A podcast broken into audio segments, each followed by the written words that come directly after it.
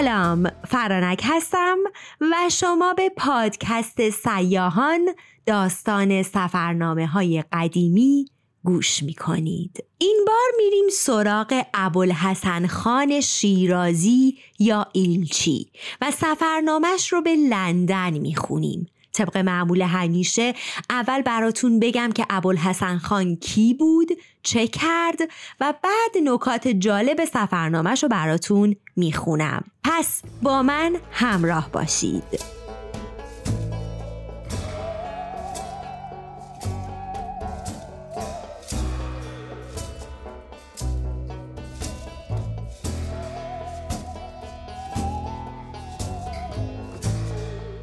ابوالحسن خان شیرازی ملقب به میرزا خان شیرازی یا ابوالحسن خان ایلچی از رجال معروف اوایل دوره قاجار بود. سفیر ایران در انگلیس و از اولین فراماسون های ایرانی بود. ابوالحسن خان از خونواده سرشناسی بود. از طرف پدری پسر میرزا محمد علی خان منشی نادرشاه و از طرف مادری مادرش دختر ابراهیم خان کلانتر بود. ابراهیم خان کلانتر کلانتر شیراز تو دوره زندیه و اولین وزیر زمان قاجار بود. سال 1215 هجری قمری فتحعلی شاه می‌فهمه که میرزا ابراهیم خان کلانتر از عوامل انگلیسه. پس اون رو از صدارت برکنار می‌کنه و به زندان میندازه. و دامادش میرزا ابوالحسن که اون زمان حاکم شوشتر بود رو هم به تهران احضار می‌کنه. فتحعلی شاه قصد نابودی میرزا ابوالحسن رو داشت. اما با وساطت درباریان کوتاه اومد و میرزا ابوالحسن هم از ترس اینکه نظر شاه دوباره تغییر نکنه سریعا عازم زیارت بیت الله حرام میشه و بعدش چهار سال به هند میره. بعد از چهار سال میشنوه که فتحعلی شاه بستگان حاج ابراهیم کلانتر رو بخشیده. پس به این ترتیب به شیراز میاد و خودش رو به تشکیلات پسر فتحعلی شاه یعنی حسین علی میرزای فرمان فرما نزدیک می‌کنه و کم کم میشه یساول و هم صحبت پسر شاه. و به این ترتیب کم کم ابوالحسن خان به دربار فتحعلی شاه راه پیدا می‌کنه. و اما منشی سفارت انگلیس یعنی جیمز موریه تصمیم می‌گیره نماینده از ایران رو با خودش به انگلیس ببره. و این بار فتحعلی شاه میرزا ابوالحسن خان شیرازی یا ایلچی رو به عنوان سفیر ایران انتخاب می‌کنه. به این ترتیب هیئتی هشت نفره از ایران همراه جیمز راهی انگلیس میشن. هیئتی شامل ابوالحسن خان به عنوان سفیر، کربلایی حسن ناظر و آشپز، عباس بک منشی، محمد رحیم بک جلودار، حسین و هاشم پیش خدمت و عبدالله و صادق به عنوان فراش. در طی همین سفر ابوالحسن خان سفرنامه تحت عنوان حیرت نامه از چیزهایی که تو لندن دیده بود می نویسه. خود جیمز موریه هم از اومدنش به ایران و بردن ایرانی ها به انگلیس سفرنامه ای می نویسه اما خودش اعتراف می‌کنه که سفرنامه ابوالحسن خان جالبتره و پیشنهاد خوندنش رو میده. موریه می نویسه وقتی که سفیر فوقلاده ایران به خاک انگلستان رسید در شهر پلایموت در مهمانخانه بسیار خوبی برای اون منزل تهیه نموده بودند. سفیر ایران این قبیل محلها را عموما کاروان سرا می نامید اتاق سفیر با آینه های قدی که در ایران خیلی شن دارد مزین بود. سفیر می گفت این منزل شایسته پادشاهان می باشد.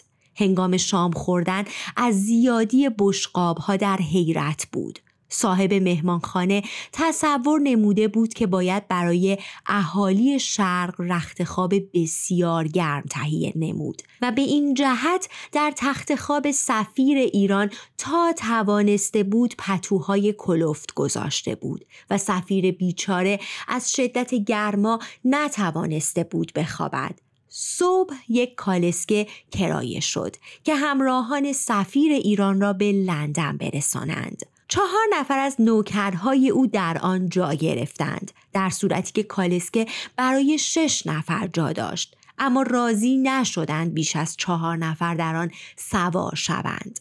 آنها با تمام اسلحه های خود مسلح شده و هر کدام یک تفنگ در دست گرفته بودند. مثل این بود که می‌خواهند از جایی خطرناک عبور کنند و هرچه به ایشان می‌گفتم همه جا امن و آرام است باور نمی کردند. کالسکهی که برای وزیر مختار ایران تهیه شده بود خیلی آراسته و مجلل بود به طوری که سفیر بسیار خوشحال شد و از سرعت سیر آن تعجب می نمود.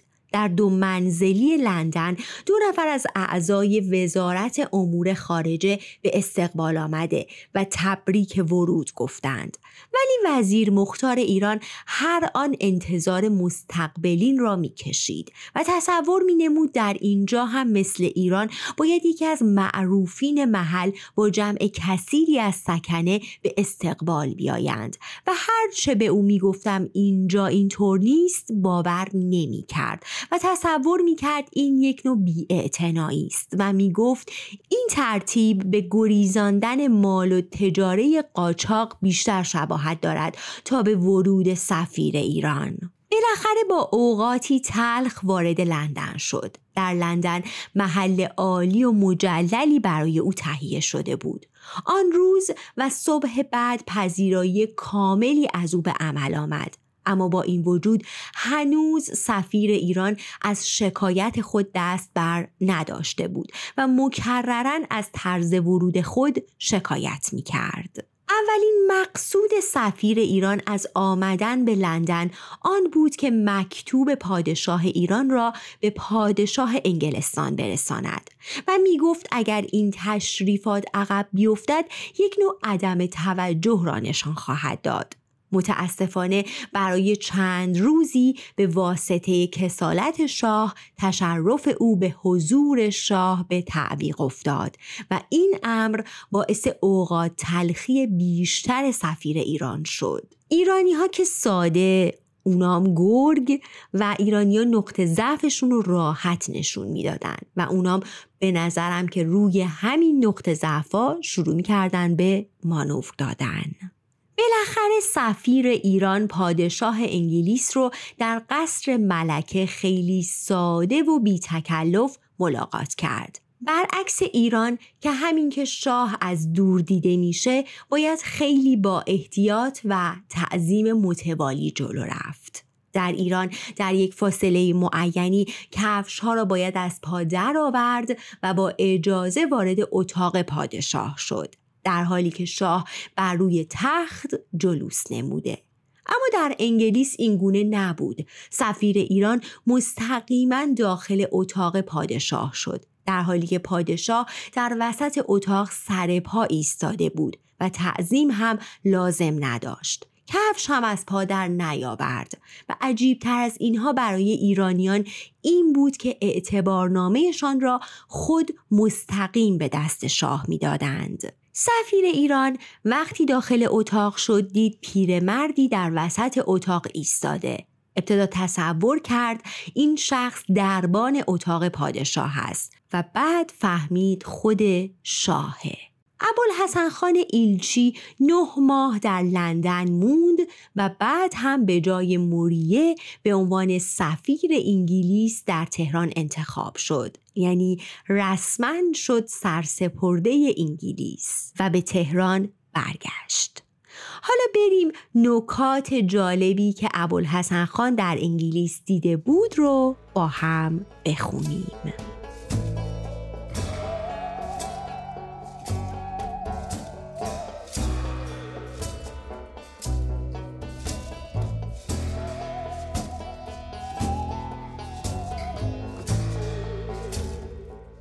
ابوالحسن خان میگه روز یک شنبه روز جمعه اهل فرنگ بود. کلیساها پر بود از زن و مرد و جمعیت از حد افزون. دو زن خوب صورت بر در امارت ایستاده و به مردم آب می‌دادند. کشیشان و رهبانان ایشان از هر طرف حلقه ها بسته و به آهنگ مسیحی مشغول بودند. و زنان و کودکان ماهروی کاکل و زلف فرو ریخته دسته دسته در قرفه ها و در سطح کلیسا دلها از دست می بردند. و چون مرا می دیدند تعظیمات به جا می آوردند و از اینکه ما به سیر کلیسای ایشان رفته بودیم خوشوقت بودند. در مورد اینکه شاه انگلیس سفیر ایران رو بعد از مدتی به حضور پذیرفت ابوالحسن خان میگه پس گفتم چهار روز بیشتر صبر نمی کنم و باید روز پنجم شاه انگلیس را ملاقات کنم و تبلیغ رسالت به جای آورم. گفتند ای عزیز قانون انگلیس چنین است که سه ماه ایلچی اسلامبول را ملاقات ننموده و ایلچیان سایر ممالک هند و حبشه و ممالک روس و فرنگ را بیشتر و کمتر ملاقات میسر نبوده شما که هنوز از مشقت راه و صدمات دریا نیاسوده اید و از خانه به تماشای شهر و به گشت صحرا و چمن لندن نرفته اید. گفتم محال است که تا شاه شما را نبینم قدم بیرون گذارم. اگر دانستمی که شاه لندن را اقتدار این چنین است هر آینه به شاه ایران عرضه می داشتم تا از دیر بازگشتنم مورد معاخزه شاه نباشم و اصرار من نیز از این ره گذر است. از جمله چیزایی که باعث حیرت ابوالحسن خان شده بود اسکناس بود. که میگه قریبتر آنکه یک کاغذ نازکی را چاپ کرده از یک تومان تا هزار تومان و آن چاپ را نوت می‌گویند و اعتبار نوت بیش از زر رایج است و آن کاغذ چاپ شده علامتی دارد که تقلب در ساخت آن ممکن نیست. یا در مورد سود بانک ها متعجبه و میگه اکثری از اروپا مثل فرانسه و روس و غیره ام از اینکه دشمن یا دوست باشند وجه خود را داخل بانک کرده و به معرفت او به دولت داده سود خود را می‌گیرند. از دیگر عوامل حیرت ایلچی امارت ها و باغ های صاحبان انگریز همون انگلیس مثل دوک ها و لورد ها بود که میگه القصه اگر بخواهم ذکر بستان و باغستان های خارج شهر که از روی فکر هندسی در طرحهای مختلف و وضعهای گوناگون به صنعت و نیرنگ استادان انگلیس ساخته شده است را شرح دهم از عهده تحریر آن فرومانم. از چیزهای جالب دیگه این که ابوالحسن خان به تماشاخانه ها و محافل بسیار دعوت می شد. اوایل با کمال میل قبول می کرد و خوشش می اومد. اما بعد از مدتی به خصوص وقتی از سرمای اونجا و نبود آفتاب ناخوش شد دیگه حوصله هیچ کاری نداشت و این دعوت ها رو رد می کرد. مشارالعلیه گفت شما به هر تماشاخانه قدم گذاری مردم انگلستان از رهگذر دیدن شما بسیار جمعایند و به صاحبان خانه ها به این جهت فیض بیشتر رسانند و بی اختیار زر خود را خرج نمایند. من گفتم انقریب است که شما دست من را گرفته و به گرد محلات و بازار درایی از خانه ها و دکان ها از تماشایی جمع آورده و راه مداخل بدی اختراع نمایی. مشارالعلیه بخندید و گفت استغفر الله در یکی از دیدارهاش ابوالحسن خان شاهزاده ولیعهد رو می‌بینه.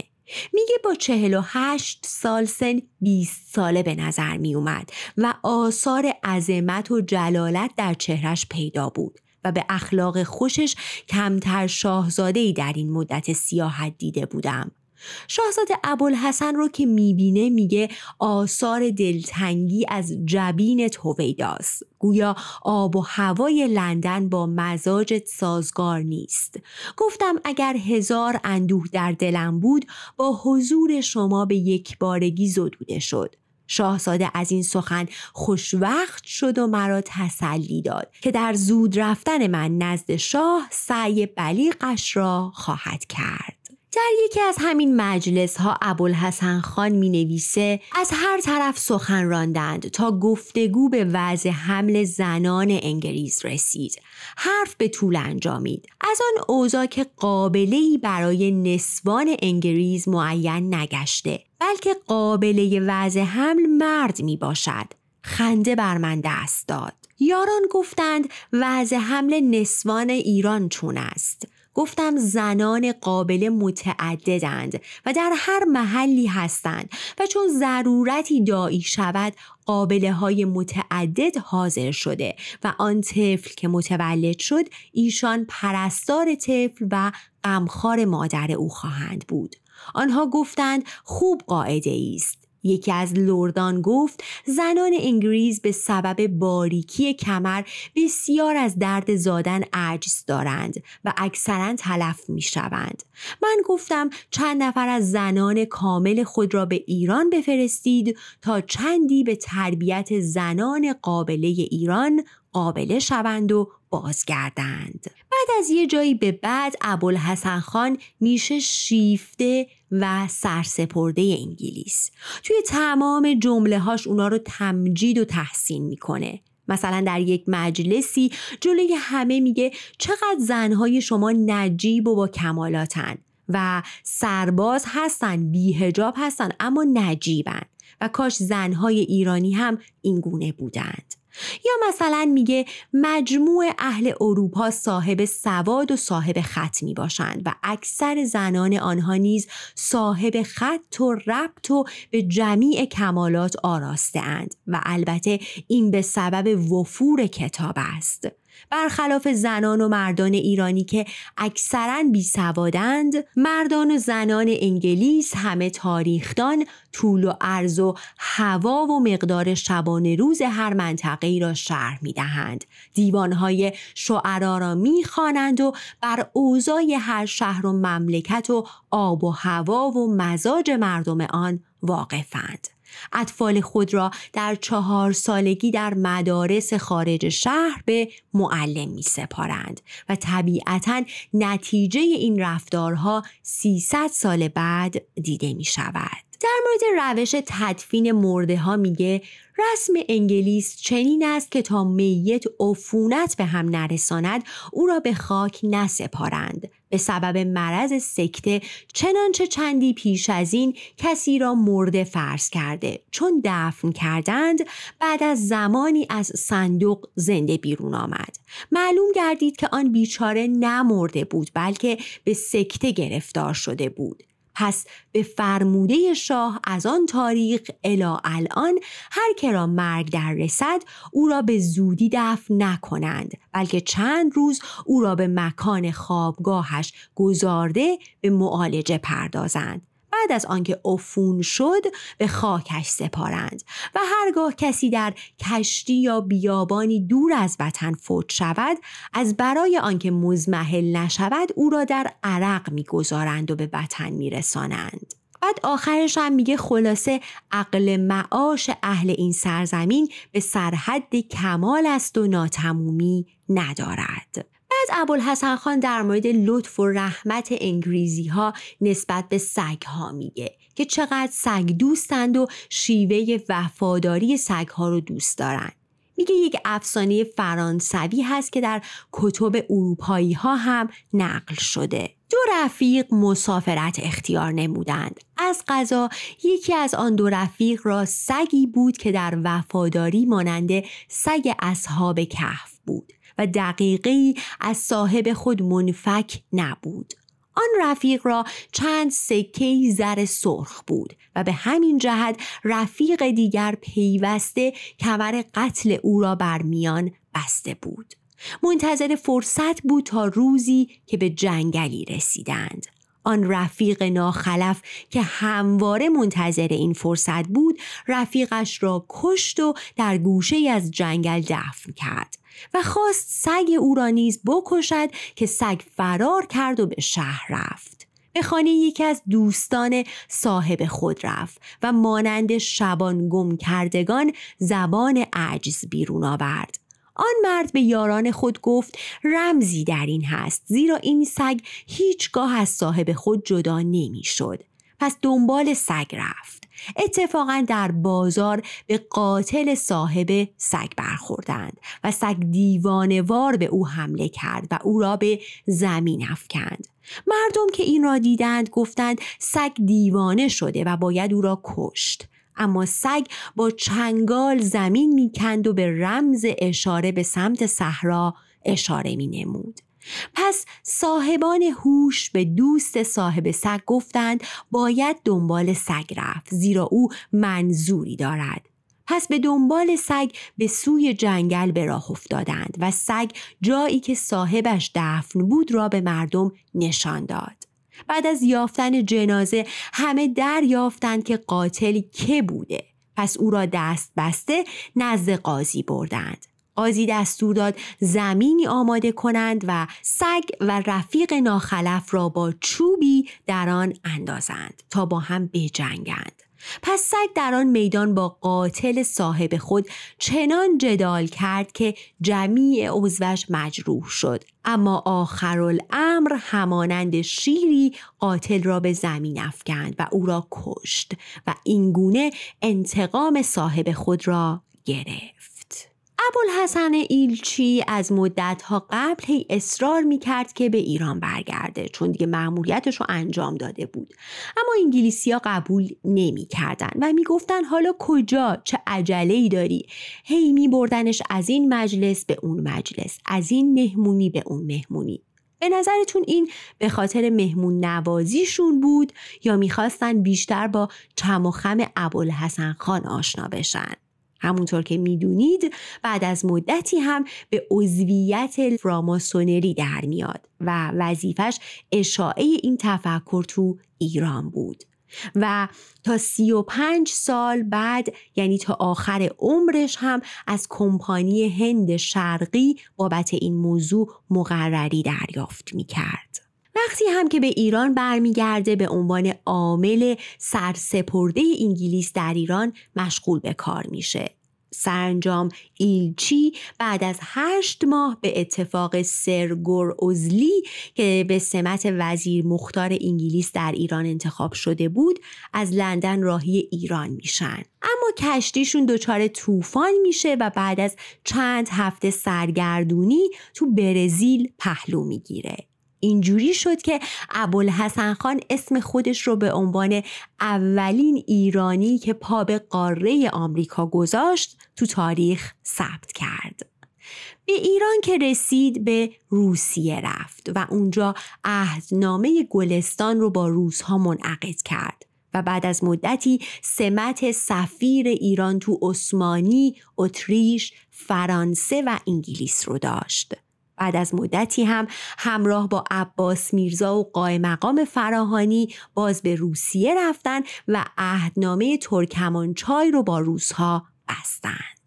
بعد از فتحعلی شاه ابوالحسن خان اول طرف اون یکی پسر فتحعلی شاه یعنی علی خان زل سلطان یا همون عادل شاه رو گرفت. اما وقتی دید محمد شاه پیروز شد به حرم عبدالعظیم پناه برد و با وساطت حاجی میرزا آقاسی وزیر محمد شاه دوباره به دربار برگشت و سمت وزیر خارجه ایران رو گرفت تا پایان عمر هم مهره کلیدی انگلیس ها در ایران باقی موند.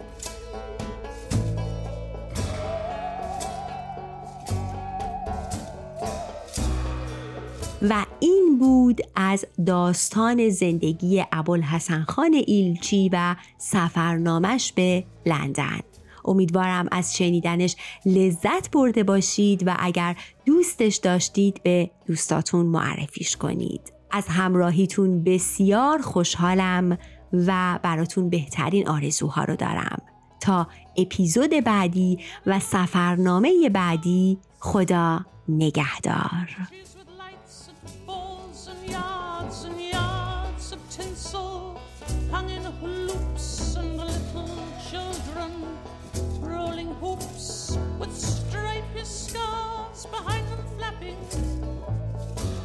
While indoor dogs and cats are napping, stretched out on the rugs before the fire.